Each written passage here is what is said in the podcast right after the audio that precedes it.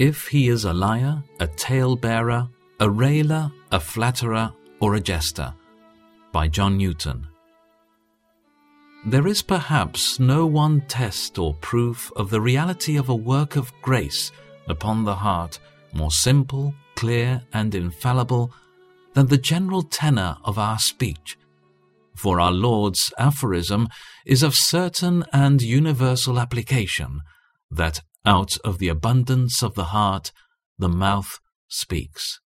To the same purpose, the Apostle James proposes to all who make a profession of the gospel a searching criterion of their sincerity when he says, If anyone considers himself religious and yet does not keep a tight bridle on his tongue, he deceives himself and his religion is worthless.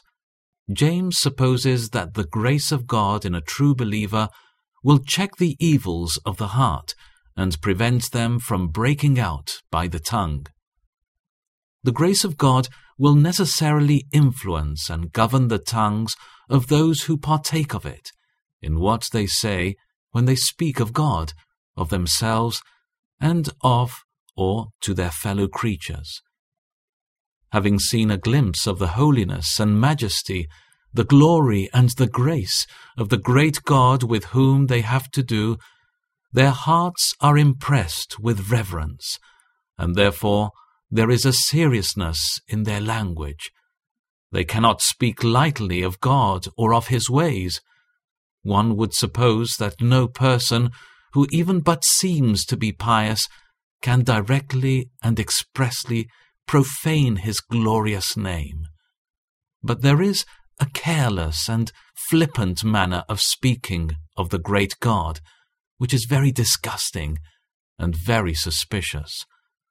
Likewise, the hearts of believers teach their mouths to speak honourably of God under all their affliction and crosses, acknowledging the wisdom and mercy of his painful dispensations. And if an impatient word escapes them, it grieves and humbles them, as quite unfitting to their situation as his creatures, and especially as sinful creatures who have always reason to acknowledge that it is of the Lord's mercy alone that they are not wholly consumed.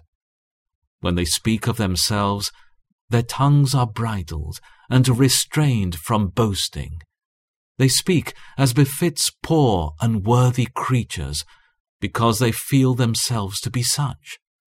In what they say, either of their comforts or their sorrows, sincerity dictates a simplicity which cannot be easily counterfeited. In what they say of or to others, the tongues of believers are bridled by a heartfelt regard to truth, love, and purity. Where saving grace is in the heart, the tongue will be bridled by the law of truth.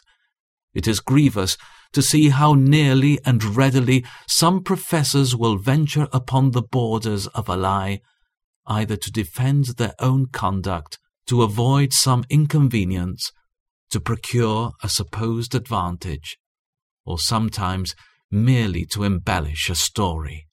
Where instances of this kind are frequent, I hardly know a fouler blot in profession, or which can give a more just warrant to fear that such professors know nothing aright, either of God or themselves.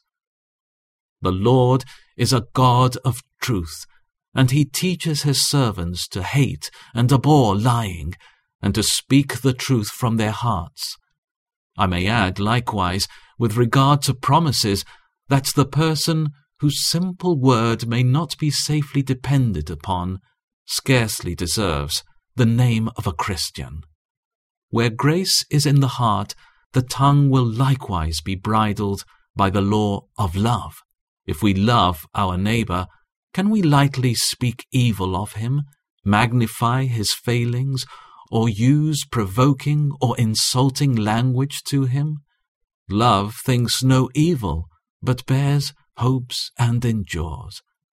Love acts by the golden rule to do unto others what you would like them to do unto you.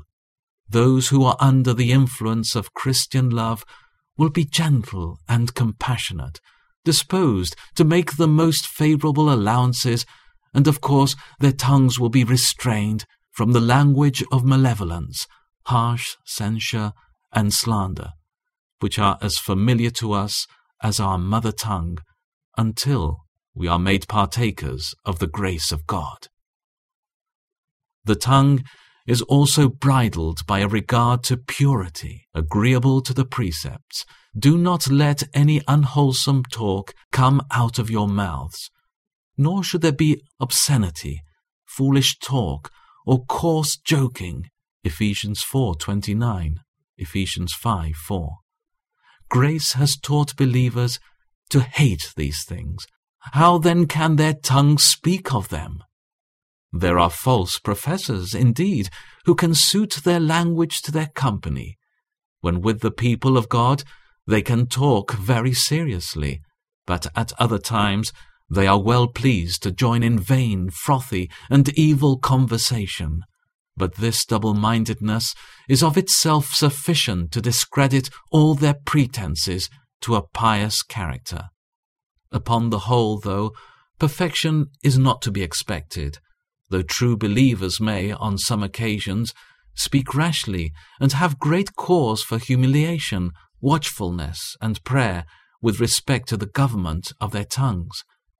Yet Scripture authorizes this conclusion that if the tongue is frequently without a bridle, if it may be observed that a person often speaks lightly of God and of divine things, proudly of himself, and harshly of his fellow creatures, if he is a liar, a talebearer, a railer, a flatterer, or a jester, then whatever other good qualities he may seem to possess, his speech betrays him, he deceives himself, and his religion is worthless.